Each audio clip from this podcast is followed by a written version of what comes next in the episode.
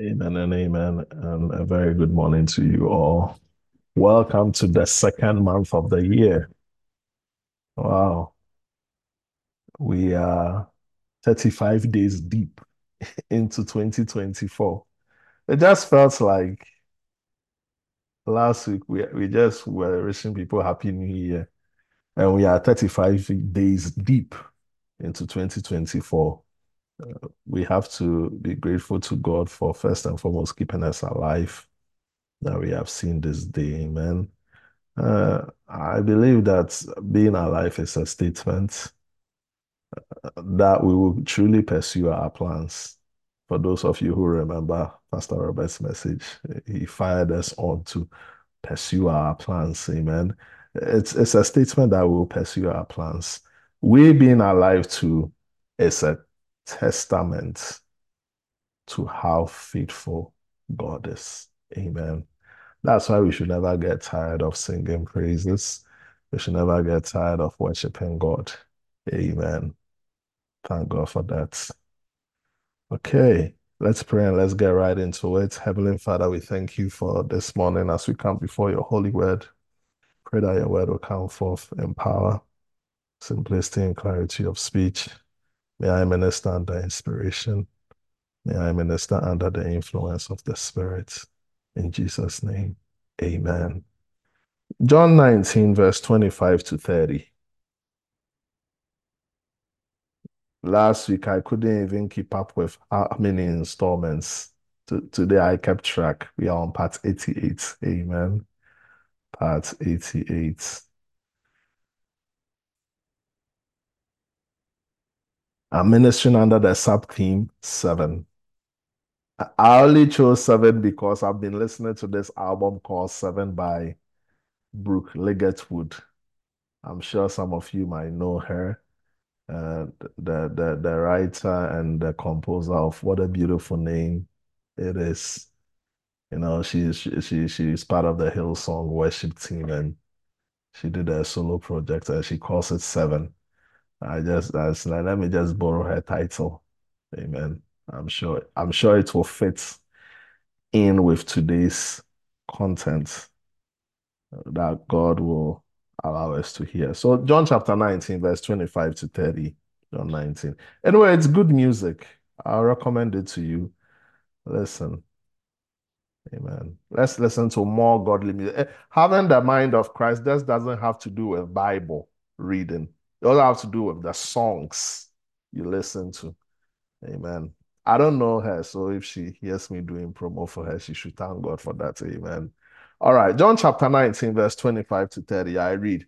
Now there stood by the cross of Jesus his mother and his mother's sister, Mary, the wife of Clopas, and Mary Magdalene. Jesus was fond of the name Mary. You know, his mother is called Mary, his mother's sister is called Mary. But Mark 15, if you read Mark 15's version, uh, she's the same woman called Salome. Amen. So I think she's called Mary Salome, the wife of Clopas. I'm, very, I'm very sure. All right. But Mark used Salome, John used Mary. And, and then Mary Magdalene the one that they said that oh Jesus's girlfriend, you know, was rumored because you know Jesus was close with Mary. Mary Jesus loved Mary. I think you are called Mary was very affectionate towards you. Because there are, there are many Marys that Jesus has. There's not only these Marys. If you read the Bible, you see that there were a lot more Marys. And then Martha. So I think if your name starts with M, you, you are in Jesus's book. Amen. Anyway, verse 26 When Jesus therefore saw his mother and the disciple whom he loved standing by. You know, I really like John. He wrote this. You understand? it's not it's not someone is writing this about he is writing is I am the one whom Jesus loves. And he he this is his fourth time writing this. If you read the book of John, you come across this um, the disciple whom Jesus loved, four times. He said to his mother, Woman, behold your son. Then he said to the disciple, Behold your mother. And from that hour, that disciple took her to his own home. 28. After this, Jesus, knowing that all things were now accomplished, that the scripture might be fulfilled, said, I thirst. Now a vessel full of sour wine was sitting there, and they filled a sponge with sour wine, put it on hyssop, and put it to his mouth. So when Jesus had received the sour wine, he said, It is finished. Bowing his head, he gave up his spirit. Amen. We are on the heels of last week's sermon. Last week we spoke about the victory of crucifixion. You know, we talked about Jesus dying such a humiliating death, a, a death that was reserved for the worst of all criminals. You know, this just this week, I, I read an article. It's not so funny. Uh, I think it's a sad, but there is this hardened criminal who who they tried to give him lethal injection. 18 times he survived. 18 times. Because whenever they put the needle there, they couldn't find a vein. 18 times. Lethal injection. So he has uh, marks all over his body like 18 times. They tried to kill him. He wasn't died, but COVID killed him. He died of COVID. I think just last two weeks or so in jail. Amen. but what I'm saying is that the, the, the, the, the, the worst of all criminals, they are put to death by crucifixion. And isn't that a very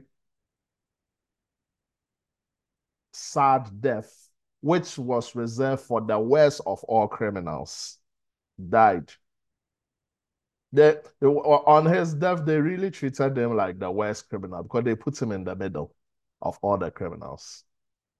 During the Roman time, the person who is in the middle is seen as the worst of all culprits, the chiefest of all sinners, the one who would disturb the peace of the society. He's put in the middle. It was a shameful death. We looked at his suffering. Spikes were put through his wrists, his ankles, uh, and, and he, he was just finished.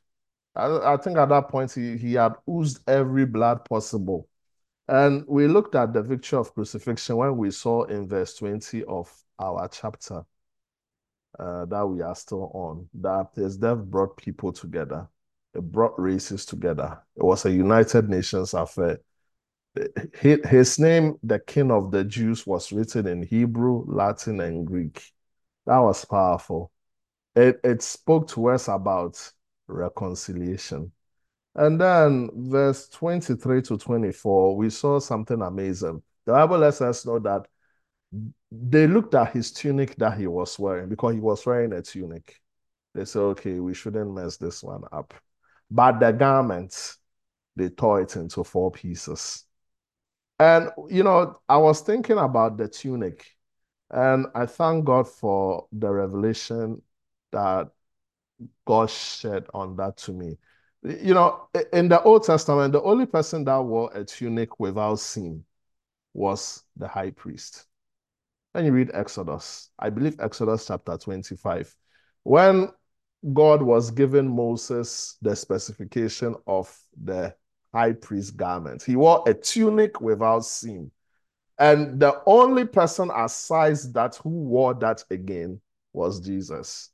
So the, the, the, you know, everything in the Bible is not there by coincidence. So to me, that also spoke to us about Jesus' priestly ministry. He was indeed our high priest. And then he was also a scapegoat.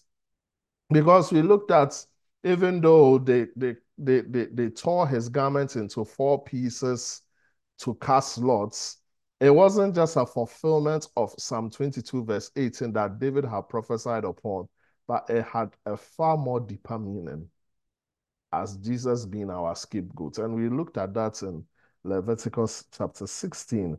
And then my favorite part is when we talked about what Jesus's death or what Jesus's crucifixion holds for today's Christian. We looked at two scriptures. We could look at a myriad of scriptures, but we just decided to pick two from Galatians 3, verse 13 to 14, and Colossians 2, verse 14 to 16.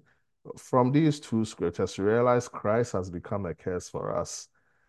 Um, he has become a curse for us that the blessing of Abraham will come upon us. And we came to establish the point that the blessing of Abraham is we have been justified by faith because we are the righteousness of God. And not just that, we've received the Spirit. It's no longer a promise, it's a reality. We are walking in it. We, we also uh, read that the law which was against us, this is the law was not for us, the law was against us. And why had the law had to be against us was the law had to be against us for us to know that we are in need of a savior. We can't fulfill the righteous requirements of the law until a savior meets those requirements. That's why the law had to be against us. If the law was for us, there would have been no need for Jesus Christ to come on earth. It would have even made man God. Man thinking that I have every strength, every power to please God. But we saw that wasn't the case. Jesus Christ has taken away that handwriting of requirements. He's wiped it away, taken it out of the way. He has stood in that gap. We who were helpless, defenseless, we couldn't do anything to meet and fulfill the righteous requirements of the law. He has come and stand in our place, has fulfilled the righteous requirements of the law, so that now when we are in Christ, it's the end of the law. And through that, we cannot be called the righteousness of God. We also realize that the devil has been defeated, not just the devil and his enemies. His cohort of enemies have been defeated. They have been stripped naked. All this happened during the crucifixion. Behind the scenes, the devil was stripped naked. He was paraded. An open show has been made in front of him. So don't be afraid of the enemy of your soul, the enemy of your faith. He's been defeated. So Christians who tend to be very afraid of the enemy, they might have probably missed the parade. And uh, when when God gives us the opportunity to become preachers of the gospel, one of our duties is to put this in the forefront of the minds of our members that the devil, who is the enemy of our soul, has been defeated. When you know that, it gives you an upper hand in the spiritual warfare. First and foremost, you will learn how to trust in God more. Secondly, you will now fight from a position of praise and victory rather than fear and superstition. Amen. I think C.S. Lewis, he said that um, the devil has two tricks. The first trick is to let you know he doesn't exist. And that's skepticism. The second trick is superstition. That means anything that happens in this world is attributed to the devil. All these two viewpoints are tricks of the enemy. It just makes them strong. So if you're a skeptic, oh, I don't believe in the existence of demon, you are deceived. The devil has you.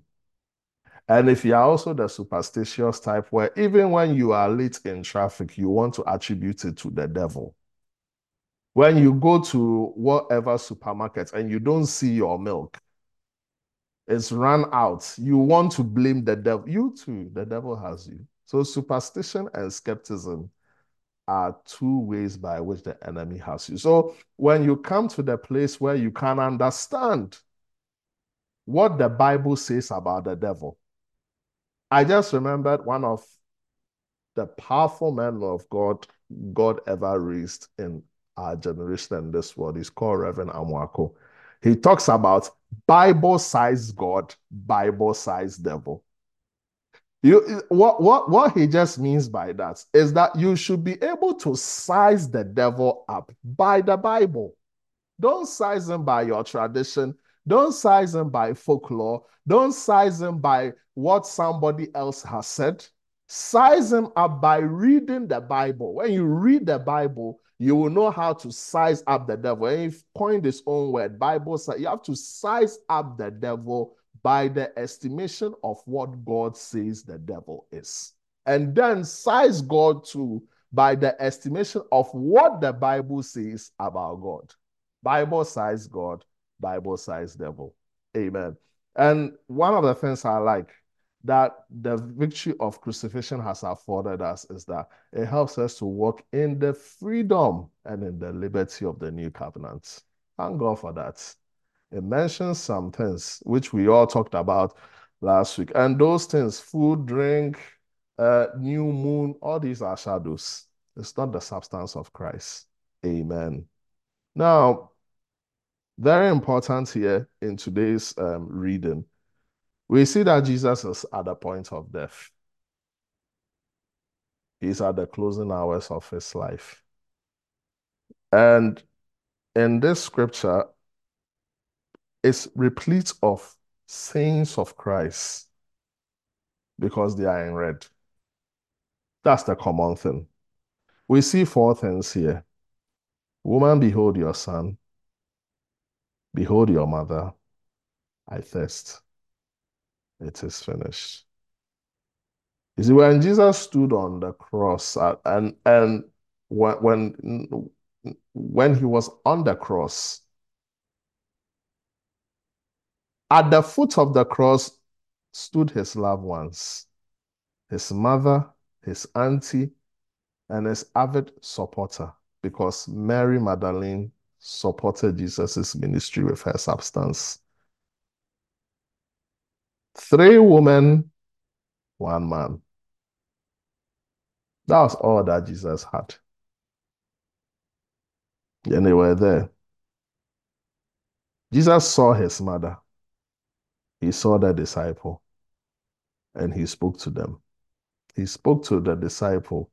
John claimed, I am the one Jesus loves. Behold your mother. Jesus looked at Mary, said, Woman, behold your son. And the Bible lets us know that when Jesus knew that all things were now accomplished, that the scripture might be fulfilled, he said, I thirst. Now, a vessel full of sour wine was sitting there, and they filled a sponge with sour wine with hyssop, put it in his mouth. And then when he tasted it, he said, It is finished. He bowed his head, gave up his spirit. What can we learn from this? Traditionally, there is something that we always call the seven sayings of Jesus. It is believed that when Jesus was on the cross, he had seven sayings. And I just want us to go through them. Amen. So, four are recorded here. And let's look at the three that are scattered in other places. So that's why I always keep on saying whenever you read an event, especially in the Gospels, don't stick to one account. Try and find out so that you know you will get every picture possible and clear. So go with me to Matthew chapter 27.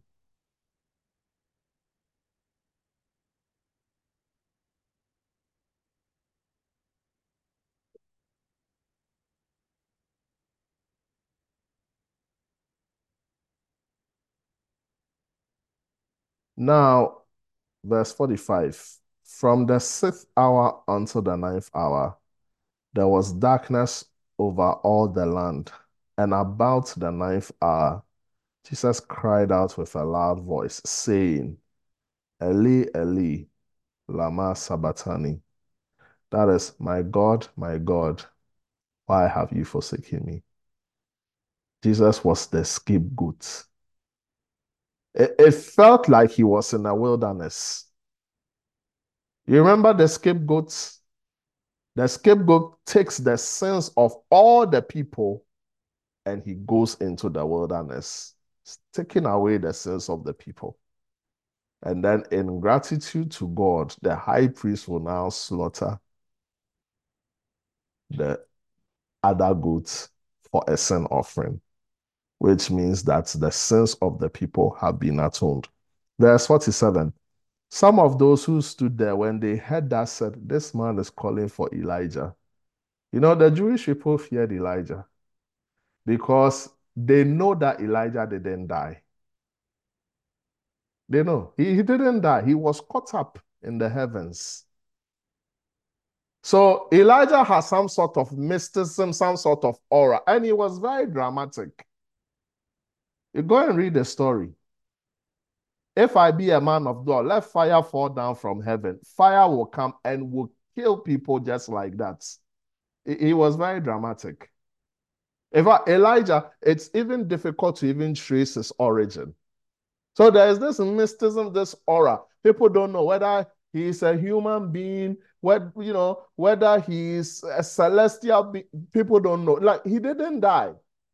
It was among Jewish folk. They feared Elijah. So when they had, and probably Jesus was screaming And they said, "This man is calling for Elijah. This man, we know him very well."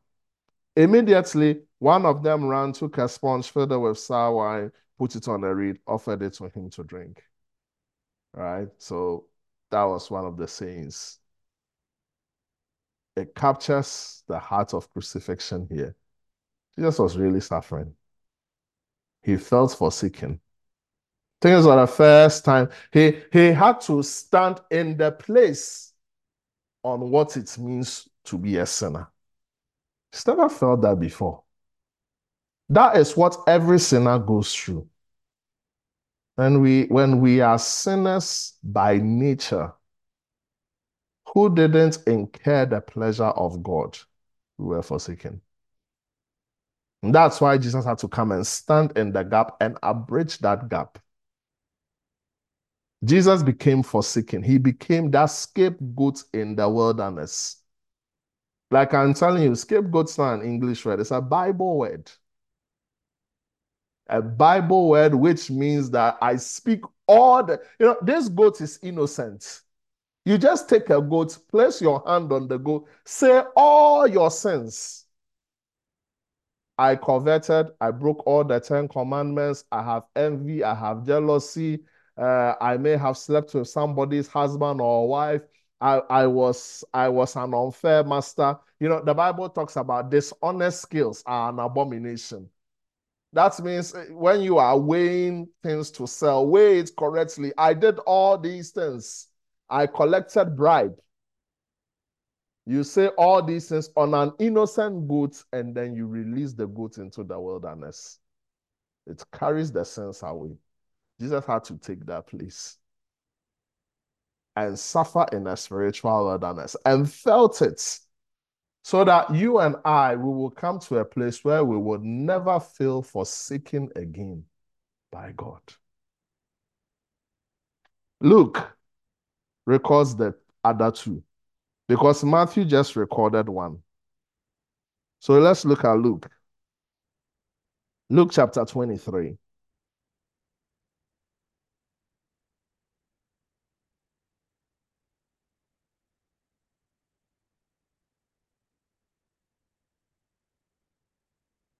Verse 39. Then one of the criminals who hanged with Christ blasphemed him, saying, If you are the Christ, save yourself and us. Crucifixion is a painful thing. They were all suffering. But I think, you know, he's heard of a Messiah, a Christ. You know, Christ here is a title, the anointed one the Messiah. You have come to save. You are, you, we, we are expecting you to come like Moses. We are expecting you to come, you know, in this dramatic fashion. We are expecting you to come like some of our heroes, Samson, who has so much strength. We are expecting you to come like Gideon, Gideon who led just 300 people to defeat the Midianites. We are expecting you to come like King David, you know, a king who fought 66 battles and never lost one. We are expecting you to come in. Any of these dramatic people who, who are men of war and men of renown. This is who we are expecting. And you are hanging on the cross. If you are, if you are truly that mighty, if you are truly that anointed, save yourself and save us. We are in pain. That's the reality. 40. But the other answering rebuked him, saying, Do you not even fear God, seeing you are under the same condemnation? And we indeed justly, for we receive the due reward of our deeds. But this man has done nothing wrong. How was this other sinner able to know Christ has done nothing wrong? I don't know. Then he said to Jesus, Lord, remember me when you come into your kingdom. And Jesus said to him, Assuredly, I say to you, today you will be with me in paradise. Jesus, even on the cross in pain, was reconciling people. Is it Jesus' whole thing was about reconciliation. Reconciling the world to Christ, reconciling his mother to his disciple, and his disciple to his mother. Reconciliation right there. Because the Bible says that when Jesus did that introduction, son, behold your mother, woman, behold your son. The Bible says that after that, John took Mary to his own house. And I want to believe a relationship formed from there a son and a mother relationship to replace Jesus. That's reconciliation right there. Right there on the cross, too, a spiritual reconciliation too is taking place. He's reconciling the world to himself. And it came at a pain. He had to feel forsaken. Not even feel forsaken, he was forsaken. That's why he had to scream. Look at the third one. Let's read on. Now it was about the sixth hour and there was darkness all over the earth until the ninth hour. Then the sun was darkened, and the veil of the temple was torn in two. And when Jesus had cried out with a loud voice, he said, Father, into your hands I commit my spirit. Having said this, he breathed his last. He acknowledged God as the Father. For me, this is where we, we have to even understand the concept of the Trinity God the Father, God the Son, God the Holy Spirit. He committed his spirit because he realized my job is done. And then these are the three sins. And then the four sins, where he talked about, Woman, behold your son, behold your mother, and I thirst it showed that Jesus came as the Son of Man.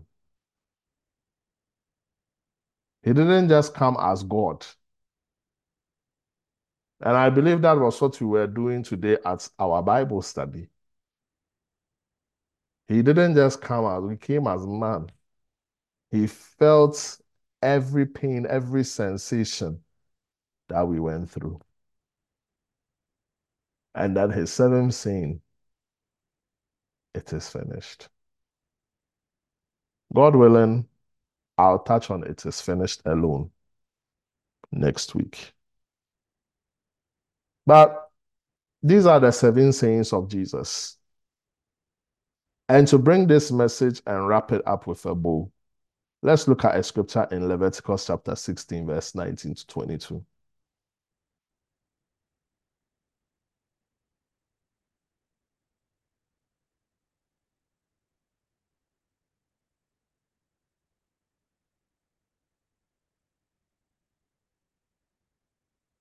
So Leviticus chapter 16, it talks to us about the protocol of atonements. So please look and listen to it carefully. Because last week, this was where we looked at the scripture where we came to understand that the scapegoat concept is a prophetic picture of redemption. It speaks of Christ. Verse 19. Then he shall sprinkle some of the blood on it with his finger seven times. Now, what is the it there? The it there is talking about the horns of the altar. Right? So there is the altar with the horns on it. You sprinkle the blood on it. When after you've sacrificed the other goats, remember it's two goats. One goat is gone. It's released into the wilderness. That's the scapegoat. Now, this is the other goods that is going to be used as sin offering to atone for the sins of the people. And the Bible lets us know that he shall sprinkle some of the blood after he sacrificed the blood on the horn of the altar with his finger seven times. seven times. Cleanse it and consecrate it from the uncleanness of Israel. Say not four, not three, not five, not six, seven times. No, and according to the Jewish custom, you know, numerically speaking, they believe that seven is the number of perfection. So that's why they do it seven times. Under the new covenant, I'm not so much into biblical numerology because the Bible does not really have a place for it. Uh, when you read from Acts right up to Revelation, we don't really have. I mean, I do understand when some people still like to get into these things seven perfection, eight new beginnings, nine. But sometimes doing that, you become too superstitious. And, and sometimes it can take away the substance of Christ. Are you understanding me? But in the Old Testament, numbers denoted certain messages. Numbers connote certain revelations that you have to understand. Five, grace. Three, the Trinity. So when when the priest does it seven times, it's talking about perfection. And when he has made an end of atoning for the holy place, the tabernacle of meeting and the altar, he shall bring the live goats. Aaron shall lay both his hands on the head of the live goat, confess over it all the iniquities of the children of Israel and all their transgressions concerning all their sins, putting them on the head of the goat, and shall send it away into the wilderness by the hand of a suitable man. 22. The goat shall bear on itself all the iniquities to their to an uninhabited land, and he shall release the goats in the wilderness. That's what happened to Jesus. He became the scapegoat and he became the sin offering. But there is something you have to understand here. When the goat is sacrificed as a sin offering, the priest has to dip his finger in the blood of the goats and sprinkle it seven times, which shows that atonement has taken place, forgiveness has taken place, and Israel has now been consecrated. Because remind mind you, it was only Israel that could partake in the atonement, no other nation. Now, to me, this also speaks to me about Jesus' death. He also shed blood seven times.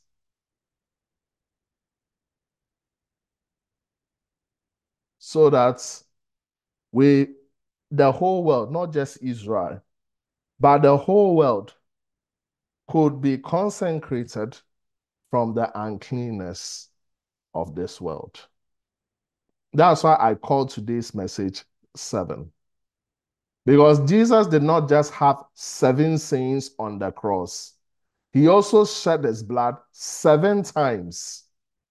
Because according to the law of the priest, when blood is shed seven times or when it's sprinkled seven times, it calls for cleansing, it calls for consecration from uncleanness and pollution.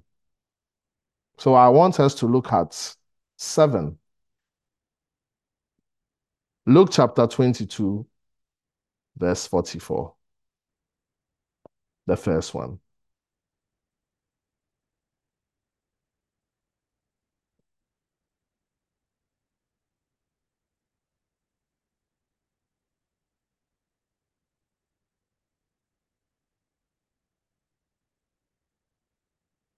Let's start from verse 41.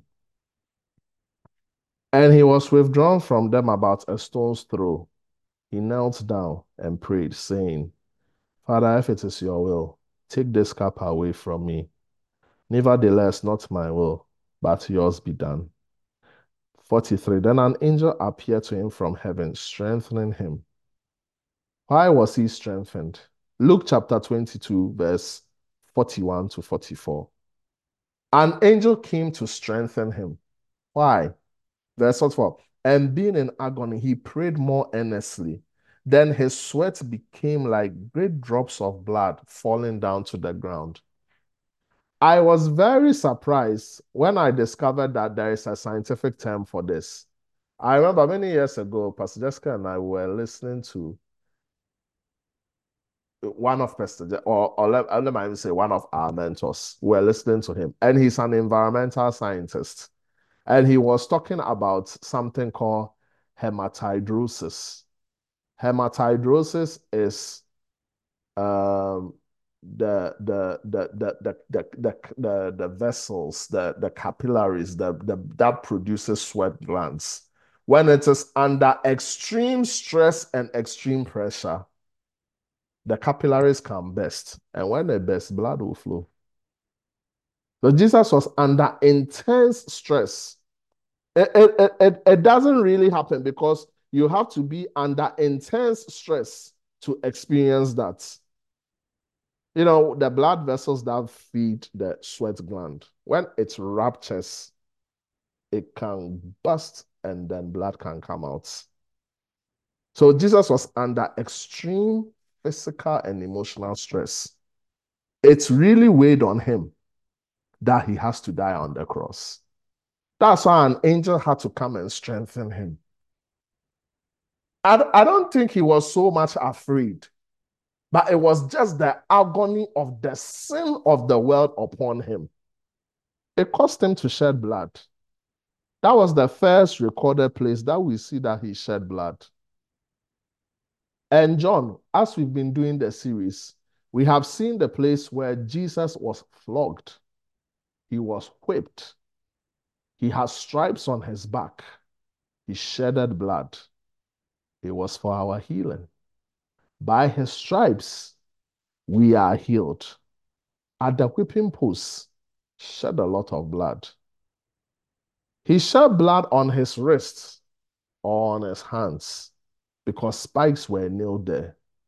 On his feet or on his ankles, he shed blood. His side, which we will talk about next two weeks, John 19 31, it talks about his side was pierced where blood and water gushed out. That was the fifth place where he shed blood. Number six, we did that. The Bible lets us know that before they presented him to Pilate, they made a crown of thorns and they twisted it on the crown of his head where blood was oozing out. And then the seventh, all the bruises and all the wounds he endured. Jesus was really bruised. Isaiah 53 says that he was beaten to the point that he didn't look like a man. He lost his visage, he lost his appearance as a man. Have you seen someone beaten so bad to the point that he doesn't look like a human being? All the bruises, all the wounds, all the pains that he had to go through, that was bloodshed. Seven times. Jesus shed blood seven times. Seven significant points. Why? Because just as the goat was sacrificed as sin offering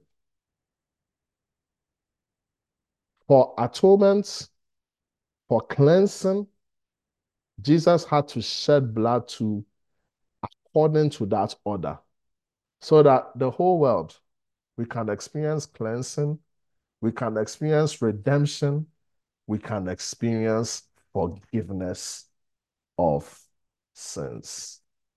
I bring my message to an end. Seven. Seven places Jesus shed blood. Seven things that the Lord said on the cross he was in agony. Let's pray. Father, thank you for your word. I've delivered your word according to your counsel. I pray that may this word be on the tables of our hearts. May this word cause us to love you more. May this word cause us to know you more.